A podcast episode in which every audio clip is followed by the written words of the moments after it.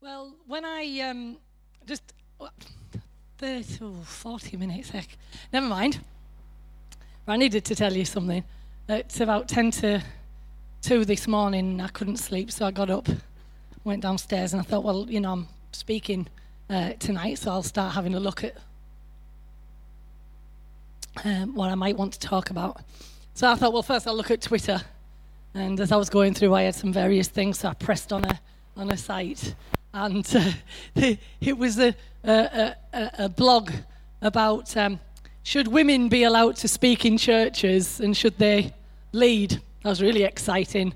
And about two hours later, I was out my head because you, you realize just how much of a contentious situation this is. And there's people in denominations all over the world who have a real issue with it.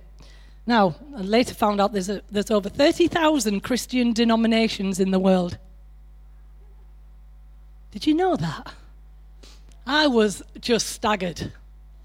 It's very scary because when you think about it, each denomination, that includes us, um, you know, we, we have an identity that we like. We like the sound and we like who we are. And we make that sound and people resonate with that sound, so they come and join us. But similarly, there's, you know, other places all over the world that have a different sound. Um, and yet there can be such upset over different beliefs. And you just think to yourself, heck, isn't that terrible? And so I thought, well, should I tackle how really we get all upset about stuff that's so unimportant?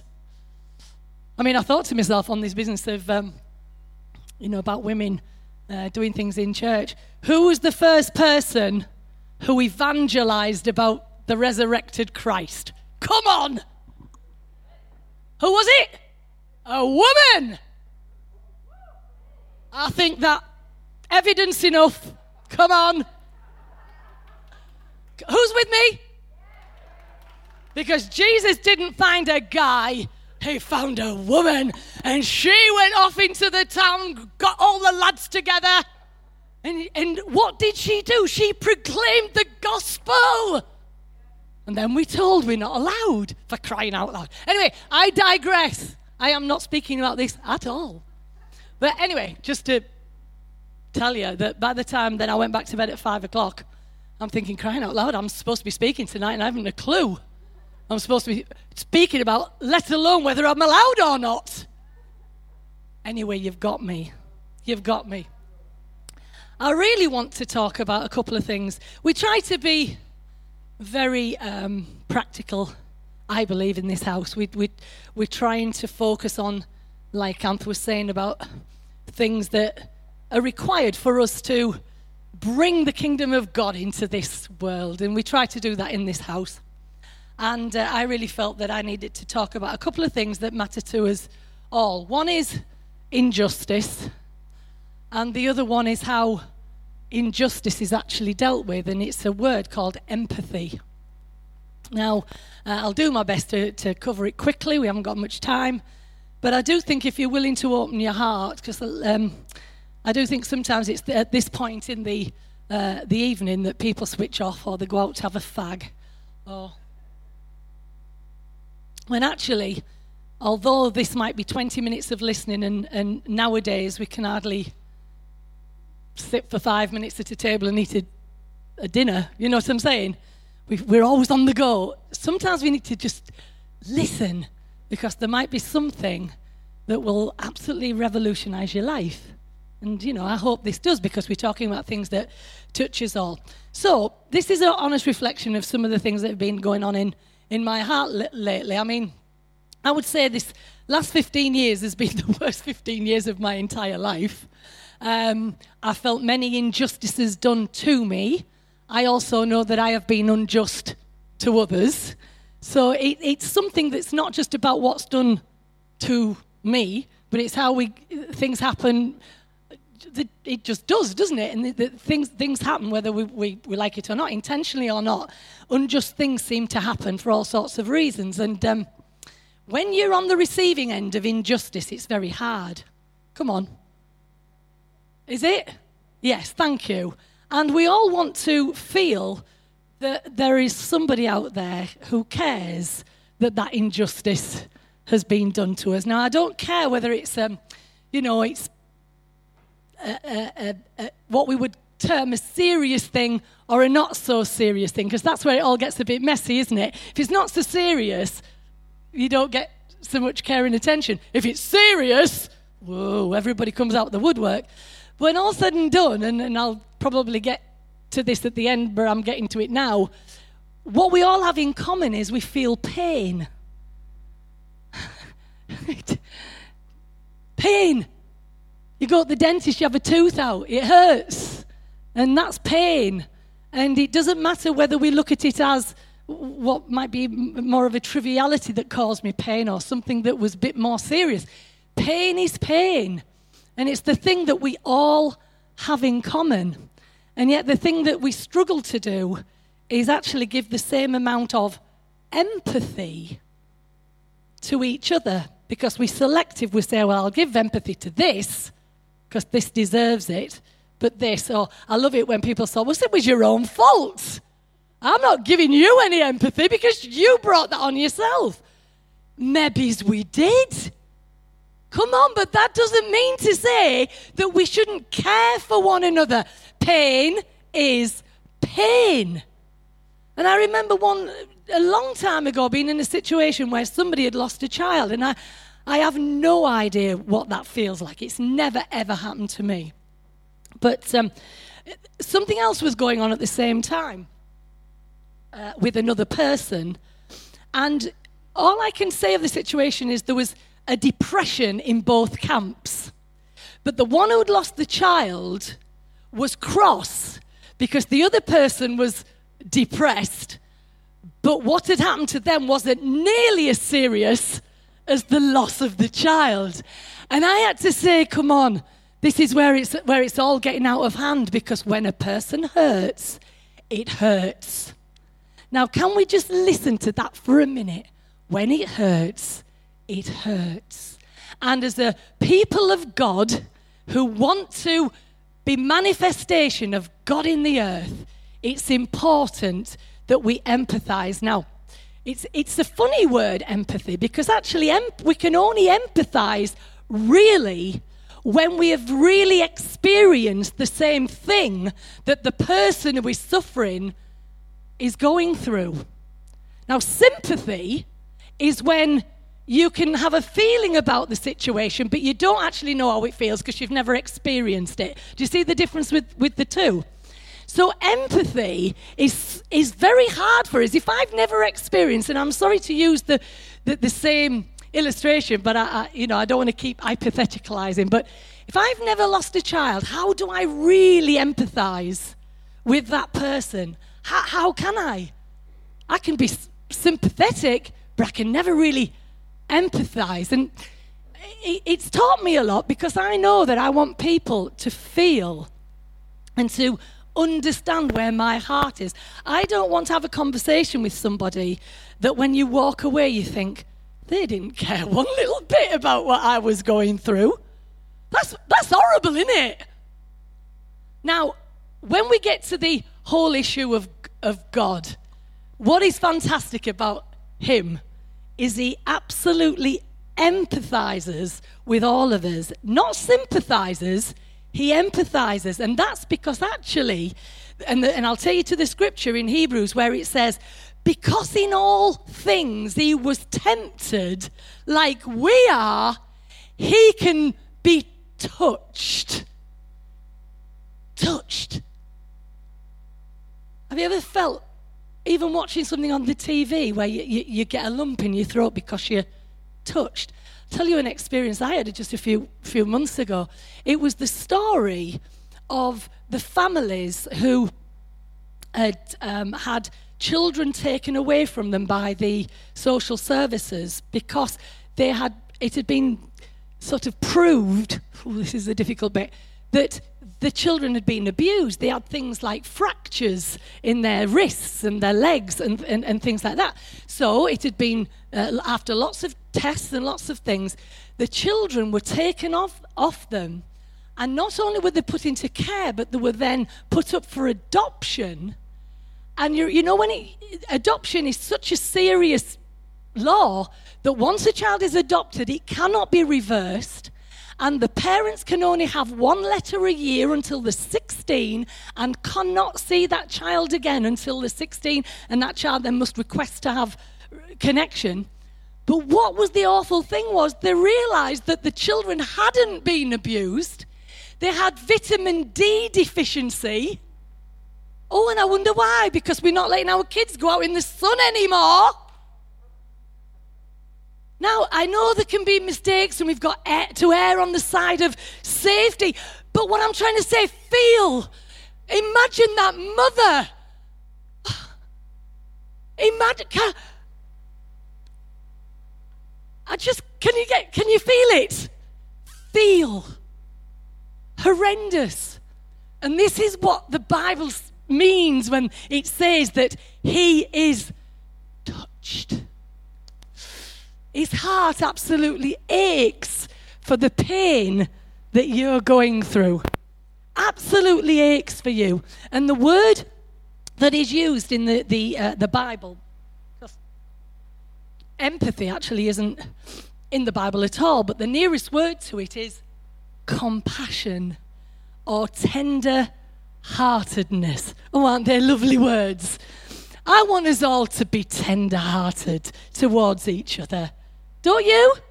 Don't you think it would be a good idea? Because you know what? When you have a tender heart towards somebody, the person who is hurting is less likely to look for justice within the injustice because compassion dilutes that need because they feel somebody is feeling it with them and takes them on a journey to healing. Don't, you think that's just amazing? Well, I've left all my notes, but never mind. I'll, I'll, I'll just try and pick up where I am. I hope the, the point's been made already. I've only got a few minutes left anyway. So, I've had two situations this week where, and actually, no, I haven't. I've had four. Two tonight when I walked in. I'm not trying to in any way say that I'm the queen of empathy or anything like that, but I have had opportunities. And you know, in all these situations, we could say, well, do I have all the information? Do I really get what's going on? But there was a couple of situations where uh, uh, uh, some friends were telling us about a breakdown in their relationship. Uh, in their family and how much it was was hurting their heart and how much they wanted to put it right and fix it but somehow it was out of their control and they couldn't and I'm, in my heart I'm thinking oh they at least need to know that I I get it. I know what it's like to have people estranged from me, and I want I want to be back in relationship, but they don't want me back in, in relationship. And doesn't that hurt? And the other situation was, and uh, uh, Dave, I've asked Dave's permission, but he was telling me about something that had happened in his in his business where something had happened where it was very much a betrayal, and somebody he trusted had, had then sort of uh, walked right over things and, and basically taken advantage of them. And I could say, well, uh, might be your own fault, you know. what have you done wrong or whatever? No, it hurts you because you don't want that sense of experience to be going on. It's really horrible. And so here's my point. I was asking, do I have all the information about things, your stories in your life? The answer is no, I don't. Is the story that you have of what has happened, is it hurtful and unfair to you? Did you hear what I said? To you?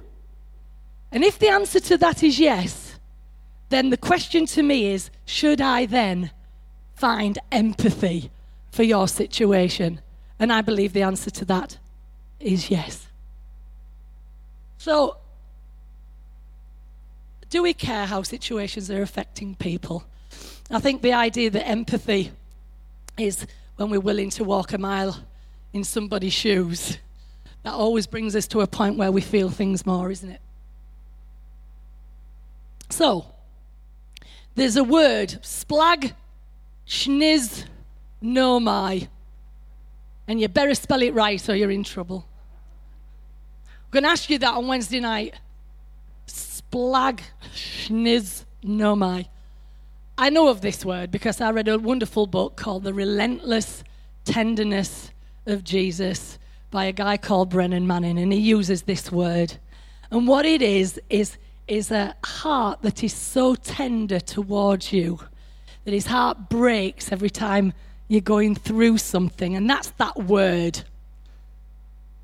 Should we just call it splag? Might be a good idea.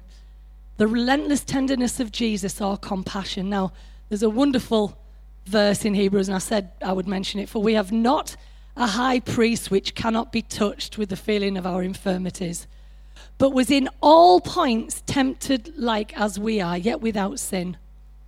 Therefore, let us come boldly to the throne of grace where we can find mercy and find grace to help us in time of need. Now, I've already told you what the difference between empathy and sympathy is.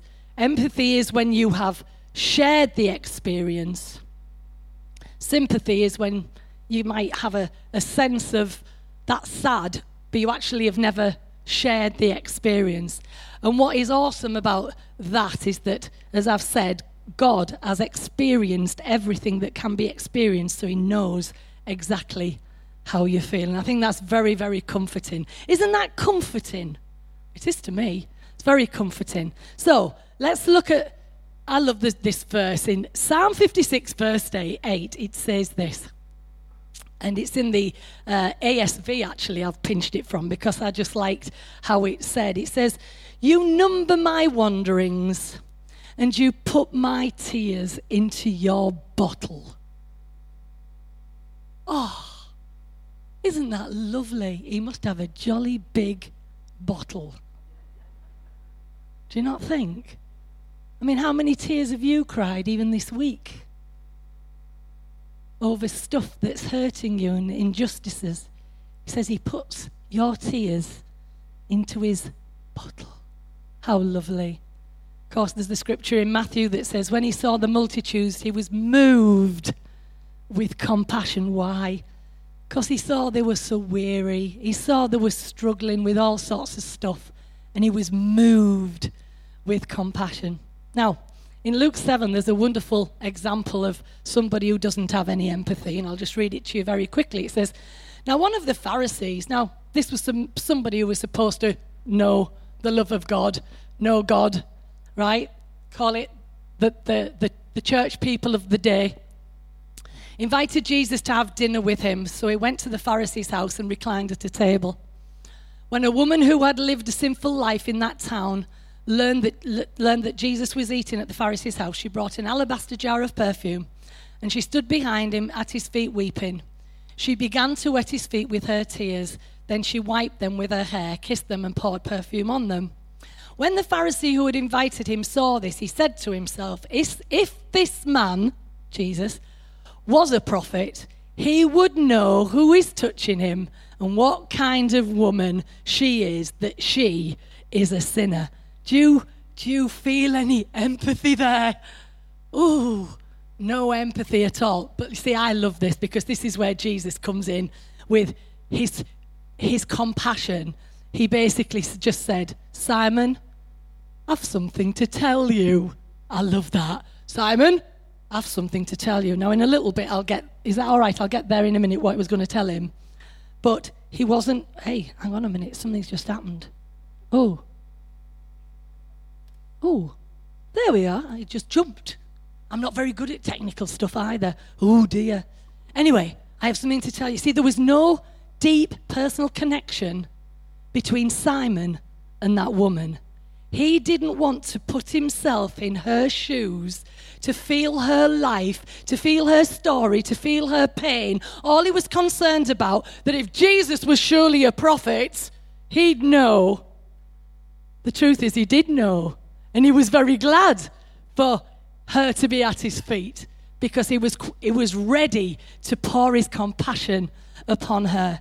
See, I believe here Jesus was being salt and light, and we're going to come back to that in a little bit. Now, as I've said, it's vital for us as the church, as God's manifestation on earth, uh, to empathize. Now, like I've just said, it's not easy to empathize with something that we've never experienced. However, if we understand the compassion of God on our own lives, did you hear that? On our own lives, it's from that pool of tenderness towards me that God gives to me that I can find that for others.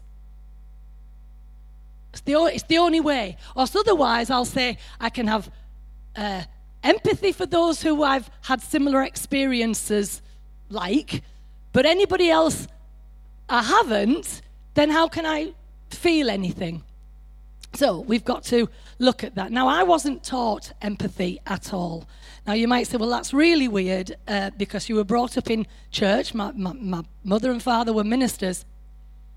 But if anything, I was, because I was brought up in a heavenly mistake free zone and where correction and control is the dominant, then you don't really learn empathy because really you learn empathy by looking at somebody who's made a mistake, recognizing the pain that it creates, and saying, Oh, come on, we're all right.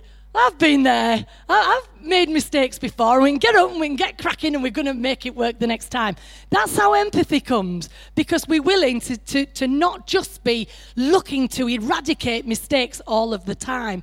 And you see, I had to learn it. And I recognized quite a few years ago that if there was any major issue with me, was I'd learned to almost zone out feelings at all. You just zone them out. If you don't have feelings, you're, you're as hard as a rock. You can do anything. You can be in any situation and keep going. You can have flu, you can be a mess. You just keep going because you don't feel, you know. But ultimately, it stops you having any care for anybody else because you have no feelings for how you are. You have no feelings for any, anyone else. And, you know, I was thinking the best place to, to start with empathy is with your children. I mean, it's, what, it's amazing to watch Riley wherever he goes. As soon as he sees any children at all, even especially when they're feeling a bit sad, like at nursery, if they've been dropped off with their mums and they're crying, he immediately he goes, and it's like it's his job to make this person feel better. Now, why is that? He's three years old. Why is that? Because when he has felt sad, we have felt sad for him. We've encouraged him that it's okay, that it's get up, we're going to try again. You're not in trouble. Isn't that lovely? And so we have empathetic children, not pathetic children, empathetic children because their feelings matter. So the feelings of others matter to them. So, our desire for justice comes when we are deprived the empathy that we need from each other. And when we don't receive it from one another, we are tempted to believe that God doesn't care about my feelings just as much as people don't care about my feelings. So, let's not be, be selective with our empathy either. Let's not show it to some um, or show it to some and not to others. Okay. How do we develop empathy then? Well, like I said at the beginning, we all have pain in common. And what I'd like you to do in situations where you're with anybody and they're telling you their story, and actually, some, well, we're living in a day and age where people don't want to be open because they don't want their life to be judged. They don't want to tell their story in case they face a wall of judgment. And so we have to, in that moment, say, okay, what is the worst pain that I've ever felt? Can I stand in that in this minute and actually experience it with them? Might not be the same issue, might be something t- totally different. But like I said, the pain is the same. So, there is no worse, there's no less. Pain is pain. So, I just want to look at some scriptures before we quickly finish it tells us that we should have compassion for one another. This is 1 Peter 3, verse 8. Love as brothers, be tender hearted, be courteous, not returning evil for evil, but on the contrary, blessing, Know that you were called to this, that you may inherit a blessing. You know, when we are suffering injustices, the hardest thing to do is to bless back.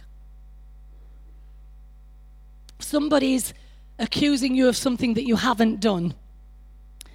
To actually smile and uh, feel okay about it and bless them.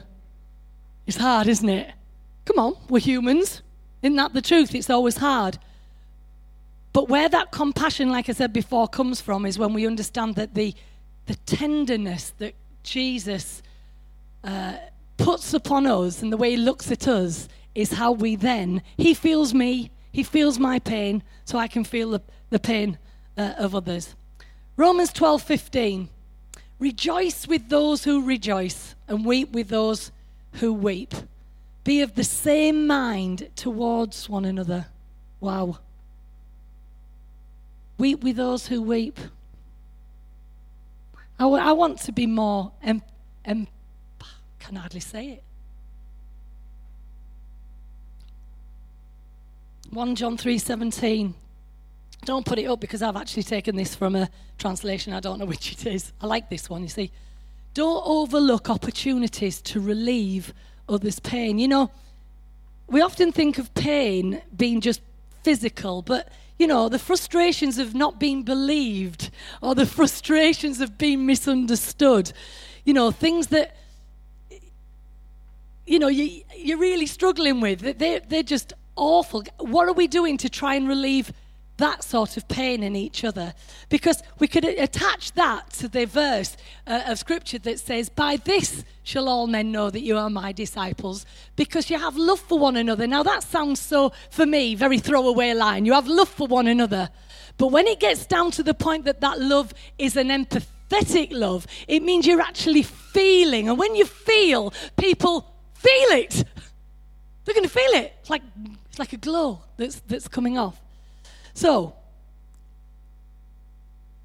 how can I help you in the situation you're in? Can we listen without judging? And can we listen in order to find empathy? Hang on, something's gone wrong again. There we go. Um, Colossians 3:15 says this: Therefore, as God's chosen people, holy and dearly loved, put on. I love that. Compassion, kindness, humility gentleness and patience. Oh, patience. Patience. I love the fact that God is patient with me. Bear with each other and forgive whatever grievances you may have against one another. Forgive as the Lord forgave you.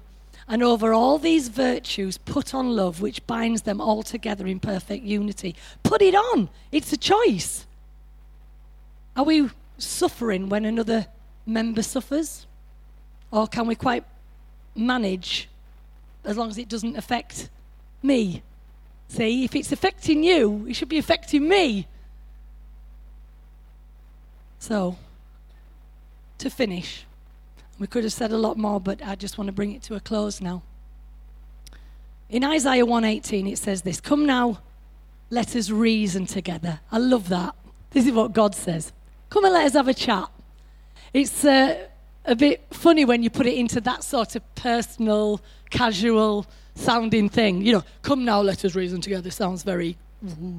But when you say, come on, let's get together and have a Starbucks and have a chat, um, I like to think of God inviting me to have a chat. And He hasn't got a preconceived idea of how the conversation's going to go. Now, some of you struggle with that because you say, oh, he's God. He knows what he wants. He knows that. No, he comes to the table and he has not got a preconceived idea how this is going to go. And I think that's wonderful. Because you see, he empathizes with where I am. And he knows I might have to make a journey. And if I have to make a journey, he, he might have to be patient. God, patient? Yes! Because love is. See? So he allows me to debate, He allows me to discuss, He allows me to consider my options and talk it out. And I get to see His take on the matter, but He doesn't dominate whether I'm going to do it or not. He says, No, come on, I'm going to give you space without judgment and time to choose my direction. See, it takes two to reason. It's not, re- it's not a reasoning situation if only one person's doing the talking. Is it? And God says, Come on, I want to reason with you. And, and what we say in that situation, I welcome you to shed light on my situation and help me figure out the best way to deal with this stuff. Isn't that awesome? See, we will not be afraid to share what's going on in, in, on in our lives if we will be met with empathy and compassion. So, there's many situations where I can listen to somebody sharing a situation about their life and uh, I had a situation uh, the other week, and it was amazing because this person was really concerned about a particular thing in their life. And I just could not get my head around it at all. Upbringing, culture, it just did not have any logic to this situation. And at one time, I would have probably said, Oh, for crying out loud, that's ridiculous. What on earth are you talking about? This is stupid. But you see, I don't do that anymore because I'm thinking, to them and their culture and the way they've been wired, this makes absolute sense. And so the best thing to do is say, do you know, if I see it from your point of view, I can actually put my arm around and say, this is, this is sad. This is awful. This must feel terrible for you. Did it really feel terrible for me? I didn't understand it. But I could say, this must feel horrible for you. I hope this is making sense. So, anyway, where am I? Because it's jumped right back. I'm not doing this anymore, not with this thing. I think we'll go back to paper. Can I go back to paper? Please. so, where are we? Nearly at the bottom, aren't I? Nearly finished. So, oh, here we go. Right. I said we were going to come back to the story when, uh, when um, Jesus said to Simon, I've got something to say to you. You know, when over the situation over the woman who was um, putting perfume uh, on his feet. You see, there's a question about this. Is it our responsibility to shed light on matters of injustice? It's a, it's a tough one, that, isn't it? Whoa! See, I was thinking, the, you know, as, as I was studying today, if I overheard a conversation and somebody was saying that my friend, who I know very well, was a thief, and I know that they're not a thief, wouldn't it be the right thing to do to say, do you know what? I, I, don't know where you've got that information from, but can we talk about where it might have come from? Because to my mind, this is just totally not true. And I want to shed light on that. Now, you might have a perception that needs to be dealt with, but in, in my head, this is absolutely un- untrue, and I don't want you saying things like that because it's very unjust and, and, and unfair. Now, we are meant to be salt and light. Now, you see, light exposes what is done in darkness. Salt purifies and it cleanses. Light exposes what is done in darkness. And this is where we come back to Luke 7. You see, I believe Jesus was being salt and light when he said, Simon, I've something to tell you. He didn't say to him, This is what you are doing wrong, but he gave him a parable and he spoke to him of a story which shed the light on him to expose the fact that he had no feeling of compassion for this woman. And so he was willing to say, Look, I'm going to help you, I'm going to reason with you in order that you might come to light and come to truth and have a different attitude. So, if you're going to be salt and you're going to be light, don't do it in a mean spirited way. Because being light and salt has got to be done in love. It says, speak the truth in love, not in a mean spirited way. And there's a lot of mean people, aren't there, in the world who just want to be mean. Means to be mean is a horrible thing when people just want to hurt. And before the meeting started, I was chatting with somebody who was concerned that this a person in their life just wants to be mean all the time. And it's just so sad, isn't it, when that's the sort of thing that we're dealing with. So, let me ju- just finish with this. We talked in about Hebrews 4.15 when it, where it says about the fact, and let me just go back to it because I didn't re- redo it. It says this For we have not a high priest which cannot be touched with the feeling of our infirmities, but was in all points tempted like as we are, yet without sin. And this is where I want to finish. Let us therefore come boldly to the throne of grace that we may obtain mercy. Now, mercy is a wonderful thing. You think it's just mercy, okay, I'll let you go, I'll let you go free. But the actual word is to frap. F-r-a-p-p. Frap. Great word. And it's actually a word that's used in the construction of a vessel, of a boat. And what it means is the tie, uh, put girders or um, ropes around it so that it cannot come apart in a storm. It's, it's called frapping, tying it round tightly so it doesn't come apart. Now, this word, that we may obtain mercy, means to be frapped. And I wondered tonight who needs a good frapping? A good, oh, there you go. Connie does, she said. That's great. I need one because I know there are times when I can come to pieces rather than coming to peace. And the mercy of God, which is attached to his tender heartedness, his tender compassion, fraps me, wraps me round so I don't come apart. Now, the reason why I want to end with that is because not only will the empathy, the compassion of God frap you around, but I can frap you around. You can frap me around because we all need each other. Now, do you believe that? Or have we become so independent? We need each other. We are a body and that I love the fact that uh, Danny sang that song last, last week. Love needs a body. It needs a body. And we are that body that God wants to work through so that we can actually bring love and compassion and kindness to people. So I hope that's made some sense. I hope that it's been uh, practical to help because I want us to be a house where the sound and we are a wonderful house of love, but I think sometimes we can do better. We can actually empathize more, we can feel more, we can be kind, we can be humble much more, because by this, all men will know that we are his disciples. And I hope that's just helped you tonight. And I don't know whether you want to, if there's anybody who wants to, to uh, just respond to the fact that they're willing to stand up and say, right, I'm going to connect with your tender compassions on my life for what I am going through.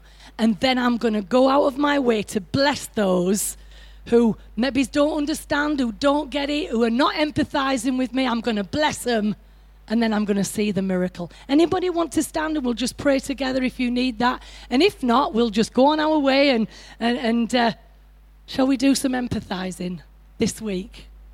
Shall we? Thanks for responding, Julie. Thank you. Anybody else?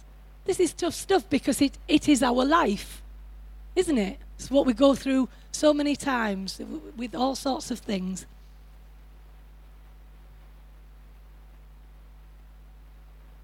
Thank you, Jesus. Lord, I just want to thank you that the God we are coming to know more and more is a very ungodlike God in the context of your anger or your wrath, but you are a loving, tender hearted, compassionate Father who really does care about us. And those mercies are new every morning. And I just ask for these precious people who are in pain, who need to be frapped about by those cords that will keep them together and stop them falling apart. I ask that that will be their, their experience right now. May it be a miracle of your grace, that they feel your tender compassion. And I ask, Father, that in the next few days, or even in the next few hours, they might have an opportunity to display some compassion to somebody else. And in that, they will know that they have a source and a portion which is supernatural, is not of themselves, but it came from you. And so, Father, I, help, uh, I ask that you'll help us as a house to reach out in kindness, to care about the feelings of others, to weep with those that weep. We want to rejoice, God, too, but I, I ask that we'll be touched with each other's feelings of infirmities and that we might be understanding, kind, and compassionate. So we say thank you again, God, because we know that you're kind and we know that you are going to answer our prayer. And we just pray for everyone in this place tonight that their experience will be one where their heart was touched by a love that they can't explain and that they will know of a certainty that that love is unfailing. It will never run out. It's never going to give up on them. And though they might run, they will never outrun the incredible grace and love of the Father. I just ask it in your name. Amen. Amen. Amen.